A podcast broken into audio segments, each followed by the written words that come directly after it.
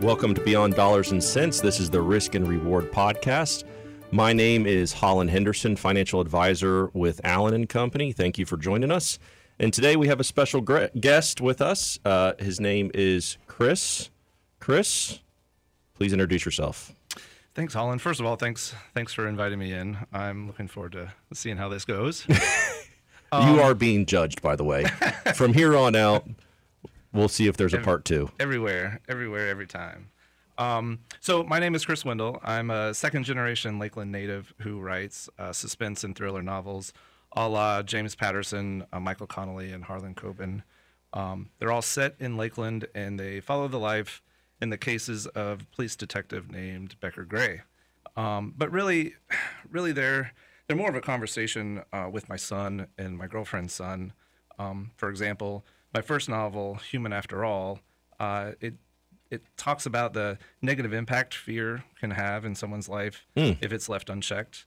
Um, and my latest release, uh, Heart Half Black, is about choices and compromises and how if uh, if you compromise too much of who you are, you know, at your essence, then you can end up jaded about life, or as the title infers, you can blacken part of your heart. So, so what got you into writing?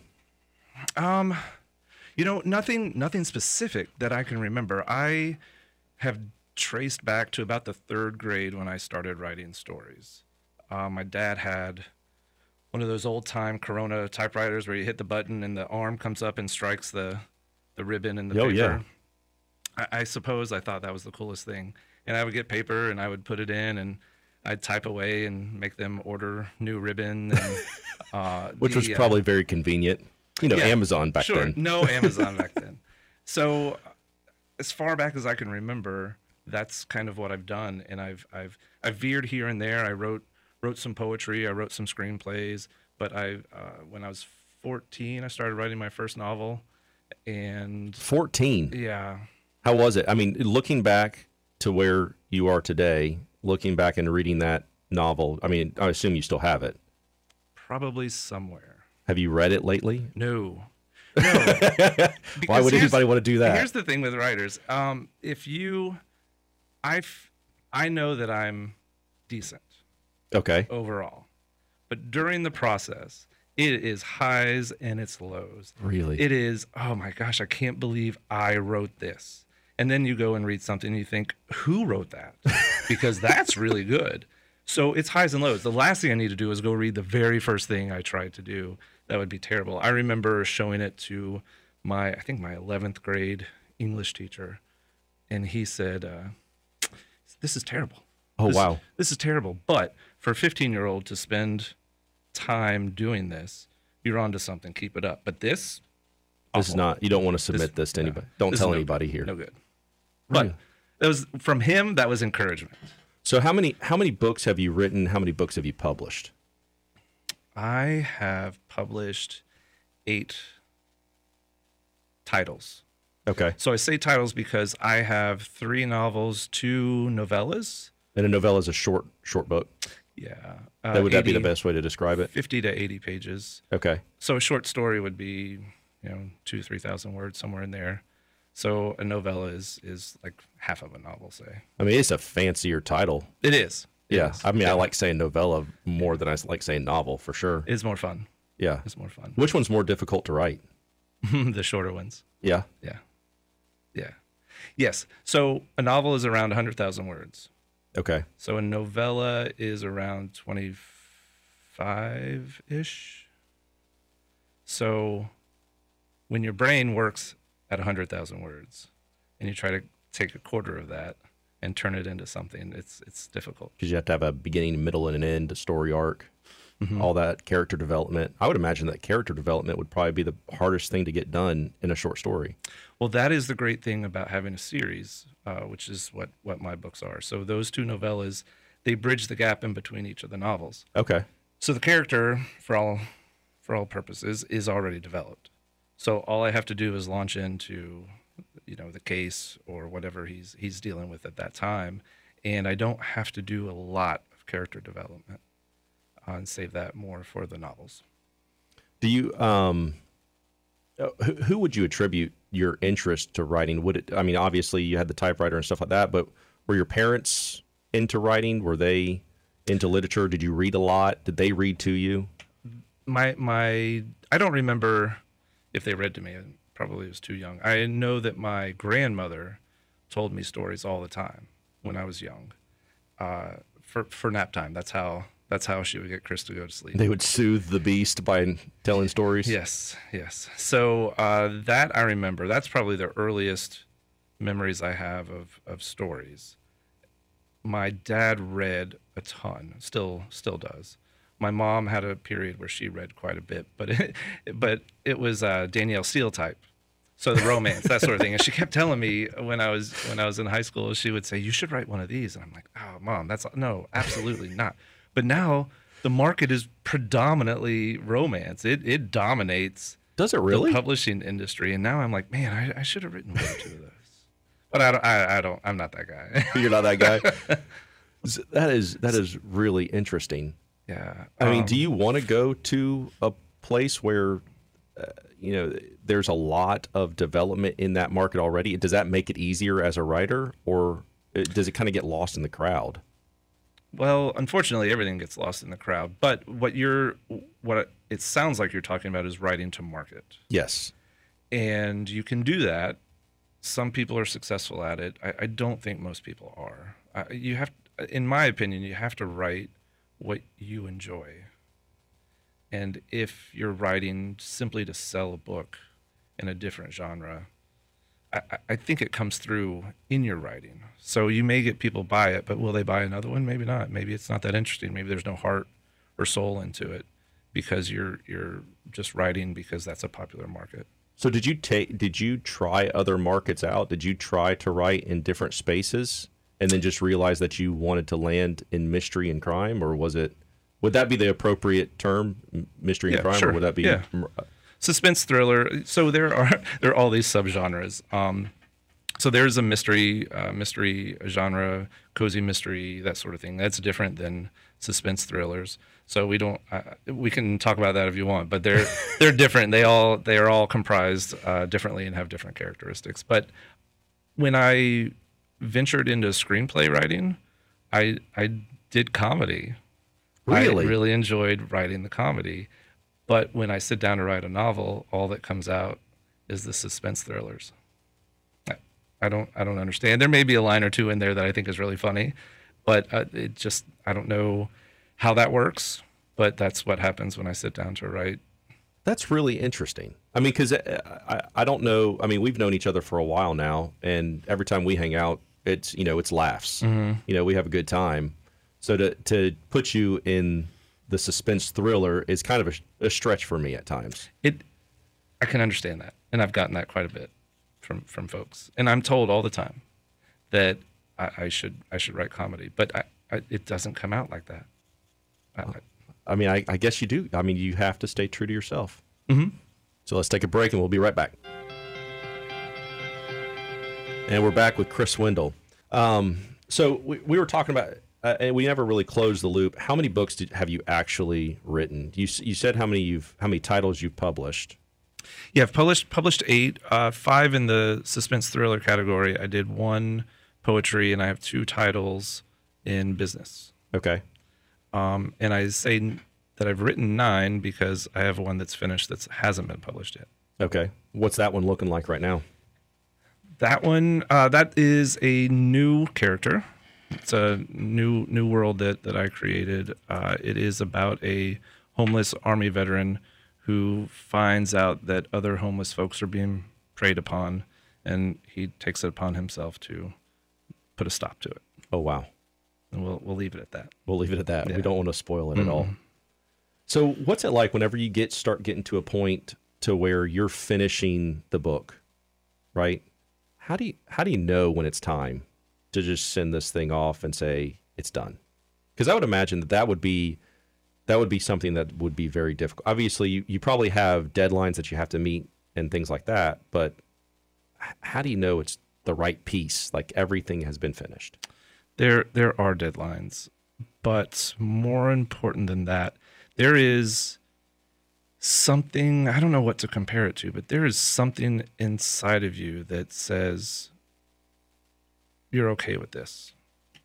And if I remember in in the book I, I just finished, in about the third draft, 100, 120,000 words it was at that point, there was one sentence that I could not get out of my head that I just it irritated me to no end. I can't remember what it is now. I've written too too many other drafts, but there was one sentence, and when I went back and changed that sentence, I felt better about it.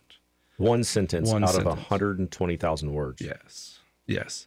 So that's how you know is when when all those little nigglings in your in your brain are are not niggling.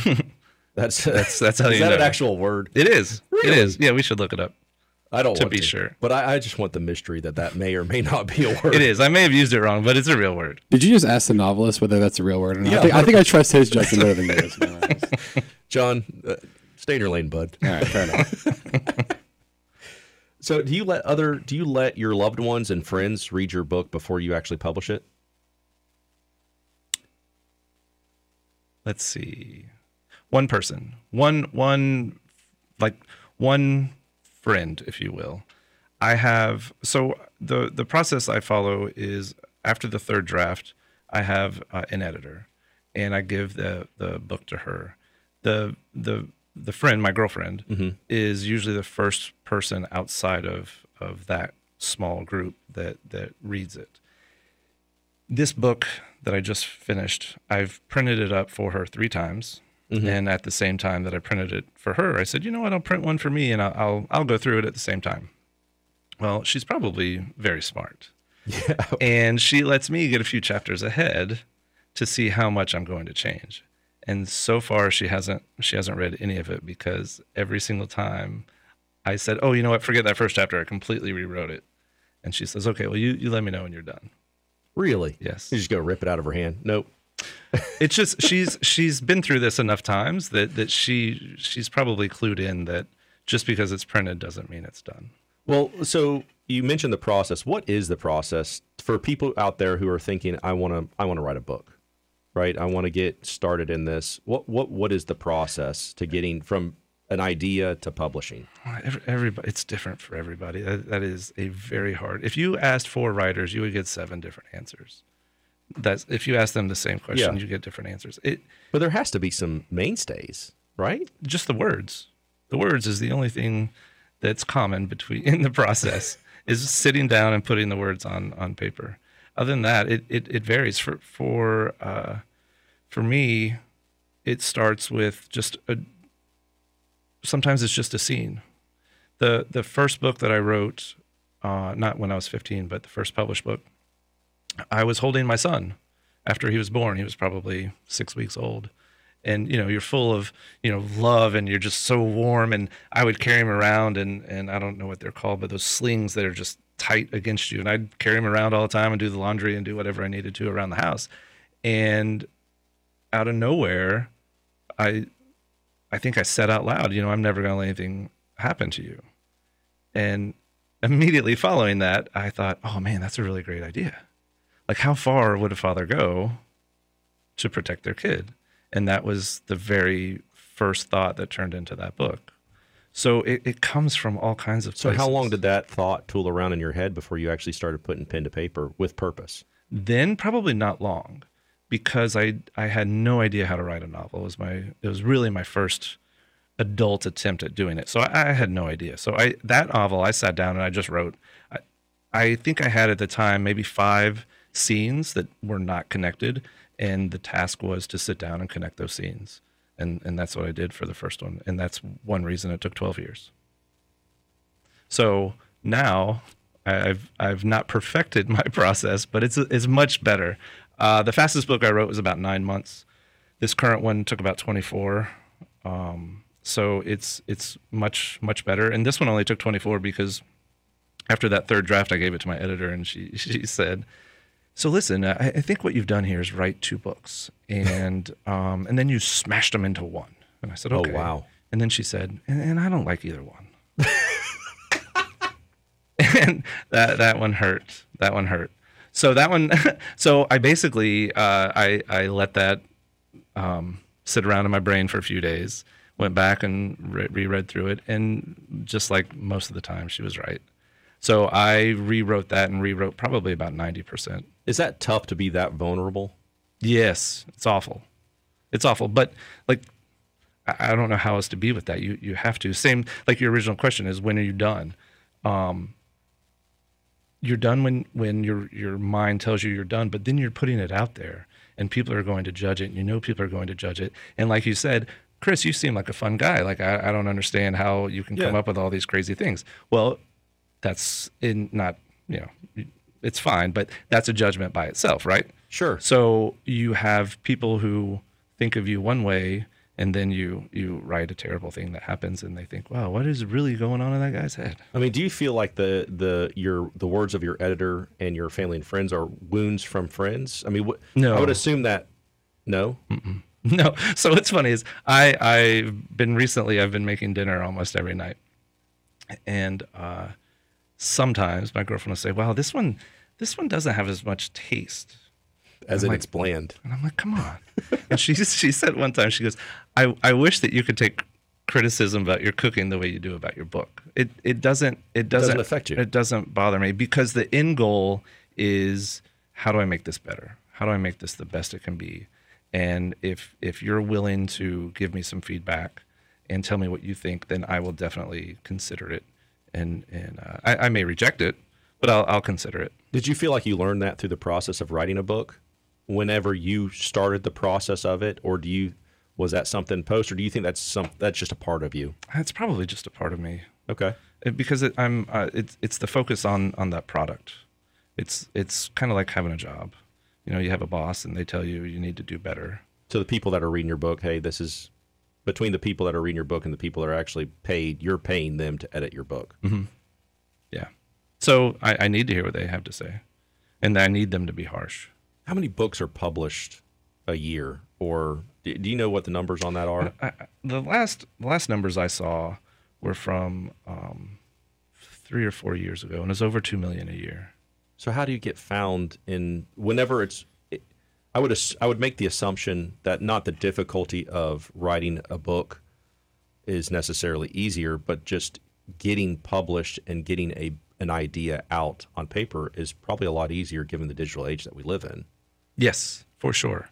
For sure. And because of that digital age, the marketing of that of the book is much more complex than writing the book and getting the book published. Because you're just trying to bubble up past everything else. Well, yes, but it's also a different mindset. So most most writers don't have a marketing budget. Okay. So they're not hiring people to do that for them. Perhaps they, they have a friend that gives them some advice or, or you know whatever, but they a lot of them are just doing it themselves. Different mindset. It it's like asking asking a mathematician to sing a song. Like maybe they can't. I I, I don't even know what comparison to make, but it's just a completely different skill set. So you're saying because of the ease of it, it's welcomed authors to then go market, which they're not marketers. because of the ease of technology, it's welcomed many people to produce a book and publish a book, but it's the marketing side. So how do you get found? It's marketing. Yeah. It, it- but how do you market? I, I haven't, I haven't solved that question for myself yet. So it, it's very difficult. Yeah, I would, I would imagine. I mean, just having to r- rise above the noise of everything else. I mean, Amazon has opened up. I mean, it started as a bookstore, essentially online, but it doesn't necessarily mean that titles are. I don't know that that your words are going to rise to the top. No, and they have their own algorithm, and they even have their own um, publishing house. So, with their with their own algorithm and their own publishing house, they're they're promoting those quite a bit uh, before they'll promote yours, and it's all about what's moving. If if you can if you can reach the the top ten on any given hour, because I think they they update their top ten every hour, then then maybe you get an extra push. Or if you So, s- are you saying that you could pay to be on closer to pay to be at the top of the algorithm? So the the only thing that I have uh, seen that's worked is you get 45 people in a room and you say, "Hey, everyone, buy my book right now on Amazon," and you'll get up there for an hour. but the next hour somebody else is up there because they've because you went from 45 in an hour to zero and the next person that maybe you sold 10 in that hour has now replaced you so it's it's it's temporary it's just it doesn't it, it's not sustainable that way So with this consistent turnover, how does anyone really stay on top unless you're, I guess, a well-known author? That's That's the question. yeah yeah Has social media helped this or hindered it at all? Oh, I think it's helped. I think it's helped, and, and there are there are folks that are very savvy when it comes to that, and I, I think that they have used it very well to their advantage, and and they've been they've been great. Like I, I don't want to say anybody's name, but but yeah, people people have done really well with it. I'm still kind of working working through that process myself. All right, cool. Let's take our next break. So, Chris, how do we look for books? Right, as as an as a people, as a world, how does your average person go about looking for a book? Are are, are there are you, is the author looking at followings, people that would normally search for that particular type of book? I mean, do you see many people going from suspense thriller over to sci-fi fantasy? I mean, is there you know do do we really read that many different books as a society? And then two, how do you as an author pinpoint who you're looking for as far as marketing goes to read your book? Is that that that might be too robust of a question? So I, you know, I I think that most people stick within the genre that they like, but they may every now and then venture out of it, but they they come back to it. So if if they read twelve books a year, perhaps one or two are outside the genre that they really enjoy. Um, it was a robust question. What was the second part? So, uh, whenever you're thinking about marketing to these people, how do you? I, I, I'll ask it a different way. How do you create a following? So the way that I have done it is uh, I've I've had two two tracks. One was local, since I'm from Lakeland, and the majority of people that I know and the reach that I have is in Lakeland. I have uh, done a few things locally that that have developed that. So I went to the farmers market Okay. and I threw a table out there and I threw my books on top and I said hello to everybody that went by. And I plastered everywhere that these are Lakeland based thrillers. That that was very, very helpful.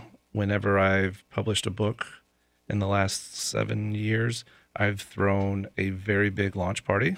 So we had it one year at Cob and Pen. We had it the next couple of years at Federal in downtown. Mm-hmm. And we had it, it went from the first year, I think maybe there were 25 people to uh, the third year there were 80 90 so and not not all friends which is great. I mean i love i love the friends that come and support but you know it's it's the new faces that that become really really important when you're trying to build a brand.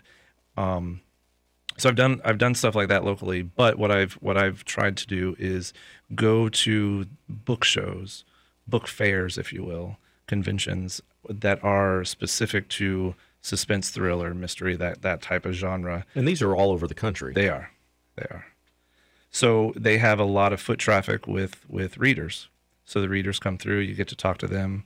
Some some buy, some don't, but you're giving them your card. You're you're you know face to face. Hopefully you're going to be memorable. Yes. So uh, that has that has been very interesting process.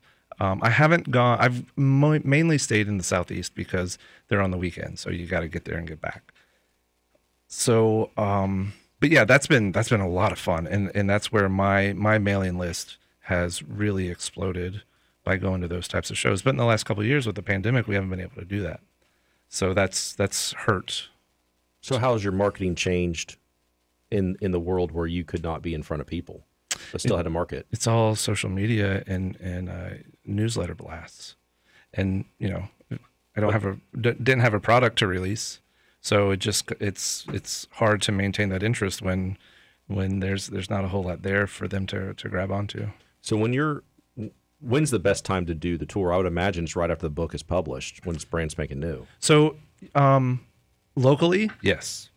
Outside of town, doesn't really matter. It it's much harder to sell one book than it is to sell four. So, especially Okay. in a series, people want to know if they're going to spend six hours reading your book. That, and if they like it, then there's there's something else there for them. So, if you only have one book, it's like, oh, that sounds really great. Let me know when the next one's at. So, I show up with you know four or five books and have many people that walk away with each one of them. Really? So Yeah. you, then you a a body of work is just easier to sell. Mm-hmm. It is. Are they so when you're when you're looking for TV shows to stream, right, mm-hmm. on Netflix or some other streaming service, and you've never seen the show, but you might have heard of it, and you see, hey, they've got three or four seasons. Are people looking for a, an end to your books like you would? Hey, I want to make sure this thing ends and it wasn't just canceled. You understand what I'm saying? I do. I do. Are they are or are people that are reading suspense thrillers are just saying, I just want to see make sure that the character continues on? Yeah, it correct. They want to see it carry on. So if they like the character, they're going to want more from it. And and that's we've as an industry we've programmed them to to do that. You know, that's why you have like uh, James Patterson. Uh, Alex Cross has 34, 35 novels with with his character. So I mean, we've and he's an example of of all these other guys that are doing the same thing. So people want that character to continue. I did. I remember an Alex Cross commercial on TV where he was like, "If you don't buy my book, I'm going to kill the main character." Do you remember that? I didn't see that one. He's done quite a few. He's one of the only ones that'll do the TV commercials. really. Yes. Yes. So I'd imagine that an editor is a pretty important part of this process. How do you how do you come across an editor? How do you pick one that is really going to understand your story, right? Because not every editor necessarily understands each genre, Correct. right? So they have to be warm to the genre. Yes. So how do you go about finding that person? I have a friend who who just released a book and and I asked him, I said, Man, this there's there's a couple of things in here I have questions about. And he said, Oh, my editor told me to change that. And I said, Well, has did that editor ever edit a book like yours? I, I don't know. Okay. Well that's like you said, that's a great question that you you have to ask.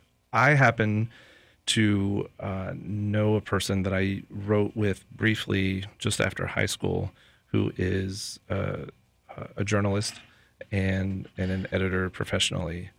Um, so I was able to tap in uh, tap into her expertise.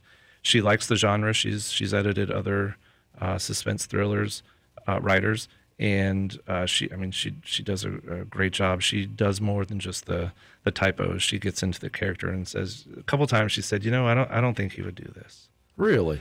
And she would explain why and then i would say she's wrong and then four days later i would go back and change it the way she said. I mean, they reading it from a, the author's perspective, or are they reading it from the reader's perspective? i don't know. I don't know.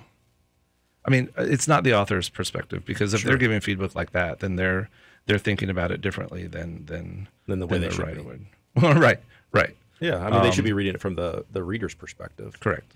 Correct How do you do your research in all of this? I mean, I'm afraid to ask because I don't want to be an accomplice to anything. Mhm. I won't. I won't spill any any secrets. So there are. I mean, now with with with online research and the amount of books that are out there uh, that you can read, like the the FBI, you know, uh, handbook is available. If you there's forensic books that are available. There are all types of, of this information that's out there. If you read someone like uh, Patricia Cornwell, um, who has uh, her main character is, is Scarpetta, and, and she's like a um, medical examiner. If you read Michael Connolly, his he is known for having the per, uh, the police procedural down. Like that's he's super heard famous for that. that. So y- you know, you if you read those guys and you pay attention, you can absorb quite a bit of of factual information. And then you know you you know people, you ask questions, you um, have have uh, met different police officers here and there, and this and that. And you, you ask you ask questions. I try not to overload anyone too much, um, but you know a little bit here, a little bit there, and you, you can get the information's there. Do you ever stay away from other suspense thriller style books to make sure that you're not overwriting their stories or taking anything from those stories? Do you stay away from that genre or do you still continue to read that genre just to understand it better? It's mainly what I read. What I try not to do is read while I'm writing. Okay. because I find that I will incorporate their style into mine during the process. It doesn't end up that way because it gets edited out, but it's much easier. The editing process is much easier if if it's not in there to begin with. So do you stop reading just that genre or do you stop reading kind of together while you are writing? I try not to read at all during that that time. So I, I write in 30 day increments, and then I take a week or two off in between. So in that week or two off, I'll read you know one or two two books depending, and then I'll go back. But if I do it while I'm writing, then it, it mucks up the water. So I was um, scrolling through Netflix the other day and I started realizing how many true crime things pop up. Right? And I don't even honestly I don't watch true crime, but at the same time, do you see a lot of that because there's so much of it that is being consumed? Do you see that spill over in readers that are looking for your books, or do you, do you see that that feeding into the genre of suspense thriller? I can, uh, in theory, in theory, I think it does. But I also think that uh, the the people who I know that are consuming that type of information, or that type of uh, media, they're they're not sitting down necessarily and reading because you're talking about Netflix, you're talking about the podcast, the true crime, crime Yeah. stuff. They're not necessarily re- sitting down and reading. They're they're they're absorbing the content, consuming it, but they're they're not transferring that into into other other means. Do you see? Uh, so that that brings me to another question. I mean, so much of so much written word has been put on audiobooks, right? I mean, the Audible is growing Yes. incredibly. I mean, Amazon's obviously like them a lot. Um, how do you see the reader changing with audiobooks and podcasts? So that might be where that bit the the larger crossover is for your last question is you may have the people consuming the true crime then come over to Audible and they may buy those types of books and listen to them. Um, suspense thrillers, they may listen to them through Audible, but they're, I, I don't see them sitting down and reading. Now, um, as far as Audible goes, man, it is it is a big deal. Um, if if you don't have and if you have a written book and it's not on Audible, it's it's it's a mistake. I I only have one book that's on Audible, and it's my first one. And I, the only reason I didn't do it was because it was uh, do it for the next one. It was such a task. However, that first book, without me doing much of anything, sends me a check every month from Audible. incredible. I don't know how people are finding it. I don't know where. I don't know. I mean, that's that's my stupidity for not knowing that. But I'm talk about skill sets. I'm trying to write. I, I can't necessarily devote a lot of time to figure out where these Audible readers are coming from. Um, but yeah, All right, let's take a break. So that's really interesting about Audible. I mean, I I, I do listen to audiobooks myself whenever I'm not reading my other books. Do you see a lot of consumers doing it that way just so they can just get material and digest material in a timely basis? Yes. That's how I have become an Audible fan. And uh, whenever I, I go for my bike ride or my walk or my run or whatever, I'm usually listening to something on Audible. And I get to consume the content. And it it's not like I have to devote that time strictly to that. If I was reading, that's all I could do for that time period. So it, I mean, it, it's it's great. It's convenient. It, it's pretty wonderful. I will tell you that there is a time that it's not convenient, and I started to read a book called Breath, I think is what it's called, and it's about how to to breathe better.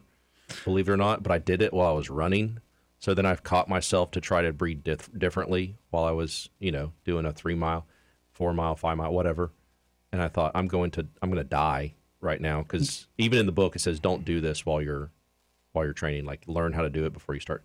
But I, I couldn't help. Like I wanted to breathe differently because it was telling me that the way that I was breathing was poor. That is, I, yeah. I don't, I, So I don't, don't, do that. I don't know what what to do with with that information. I don't. I don't think anybody should do anything. But I found the the when you should not listen to an audiobook, and that's if it's talking about doing something differently while you're doing that activity. So I, I had a theory that you even brought a book with you today. I, I have a theory that every time I go to your office, there's a different book in there. Yeah. I, the theory is not that you're trying to impress me, but the theory is that Good because I'm not. who are you trying to impress? Are you actually reading Yeah. each one of those books? Yes. Or is that just today's Tuesday, so I'm bringing this one in, and then on Wednesday I'm bringing this one in? Because you are one of the few people that is always reading, always has a different book. I I do enjoy reading.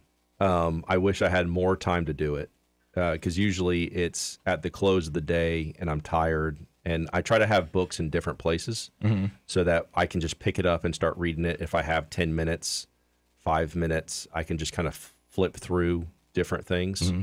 And um, that that's honestly, it's the, the only time, that's the only way I've felt to be able to read. Now, my favorite is to sit down for two hours and read, but my life just doesn't allow it most at people, all. right? I mean, just with small children, with work, with everything that we've got going on, and I and I love it. And so I've I've found that I have to read part and parcel. That works. Keep it up. Yeah, I mean, it's and it makes it way more enjoyable than just saying, "Oh man, I wish I would read a little bit." How more. long was that book on breathing? On I'm, to I'm listen fascinated by to, to listen to. by I the was, topic. Gosh, I mean, it was a four to six hour listen for sure. All right. Yeah, I mean, I you know we'll post it to our site on what book it is. I don't necessarily recommend it, but I listened to it for sure. I just think as a topic that that's that's pretty amazing. I mean, it makes you think that everything in your life you're doing wrong because you think about how many times you're breathing. it's kind of like buying buying bottled water. You can get it free at home, but why would you do that when you can you can you can breathe without reading the book? But I mean, the book goes into like this guy's going into catacombs and like looking at people's skulls that lived, you know, way back in the day. Oh, he did he did a little research. I mean, hands on if you're crawling through a catacomb. so, what have you learned about yourself through writing this book, writing all these books? What have you learned about just the process and about who you are? I, you know, I, I, I every one of them is a an exercise in discipline.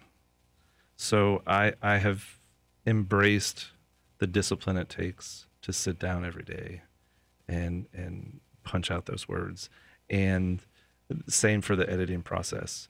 The the writing is the shortest part of all of it. The editing takes takes forever. So if if you're sitting down and you're doing that, it, it takes a massive amount of discipline, and that that's probably what I've I've taken away the most. I, I didn't realize before writing like this that I had that type of discipline because you know you you find interest here and there, and you you know in your everyday life you veer left and right, uh, but this has been the constant, and and that kind of surprised me that that I could sit there and devote that much time and concentration to it. So, do you think in a world that is just kind of moving real fast and things, I mean, we don't have a really long attention span. People are always talking about how our attention spans are shrinking. Do you feel like this has been a really good exercise to focus on one thing? Yes, the short answer is yes. Um, yeah, I feel like you got more on the back end of that. I mean, There should. There should be more on the back end, but I mean, it. I I don't know. I, I don't know how else how else to describe it. Um, it's just it's part of part of who I am, and it's. It, I think the the people that are doing this constantly, it, it, it's just a fabric uh, of of who they are. yeah. So, do you you don't think that that was necessarily an issue for you prior to writing a book? Do you think it was a muscle at least that was exercised within you from writing? It it had to have been exercised. Yes, yes. But you know, when when I was younger and started this, I wasn't that disciplined about work. I wasn't that disciplined about other things. I mean, it, it really was this, and that it, it's caused me to put systems into place, manage time better. You know, you, you have to devote, say, X amount of hours every day to it. So you have to clear that from your schedule. So it's it's really been this whole life. I won't say overhaul, but it it you really have to structure things, and and uh, that that came to me late, and I'm so glad it did because I, I get way more done now than I ever ever did before. Well, we always end the podcast with two questions. Uh, first, what are you reading or listening to right now? So I just I just finished uh, Viktor Frankl's um, A Man's Search for Purpose. Uh, Connor o- uh, Connor Sullivan, his his debut book, uh, Sleeping Bear, and I'm I'm reading uh, Dave Grohl's autobiography, Oh, The nice. Storyteller. I love that guy. Is that a good book? It's I'm only about 50 pages in, and I'm enjoying it. Okay. I'm enjoying it. That might be in my one of my next It's reads. he's he's he's good. Um, and then so next up, what I want to read is the S.L. Crosby books, Razorblade Tears and uh, uh, Blacktop Wasteland. I gotta be honest with you, Razorblade Tears sounds painful. It's it, oh man, it sounds good to me. All right, so in the world around you uh, or in your career, what are you encouraged by right now? I've noticed lately more civility, and and I like that That's really cool. between people. Yep. So how can how can people find you? How can they find your books? Easiest way is to go to my website, which is www.cwendel.com. That's C W E N D E L.com. And and then you can find the books there. My social media accounts are all linked there. Emails there. That's the best place. Awesome. I really appreciate you being on today. Yeah, thank you for inviting me. Again, I'm Holland Henderson with Allen and Company. If you go to our website at alleninvestments.com, uh, you'll find a myriad of of uh, blogs and of podcasts. Some of them enjoyable, all of them really enjoyable. Some of them are mildly enjoyable, like this one. Uh, but if you want to reach out to us, uh, we'd love to talk to you. Have a wonderful day. The opinions voiced in this podcast are for general information only and are not intended to provide specific advice or recommendations for any individual. To determine which strategies or investments may be suitable for you, consult with an appropriate qualified professional prior to making a decision. Guests appearing on the show and their respective companies are not affiliated with LPL Financial and Allen and Company. Investment advisory services offered through Allen and Company of Florida LLC, Allen and Co, and its affiliate LPL Financial LLC, LPL, registered investment advisors. Securities offered through LPL member FINRA SIPC.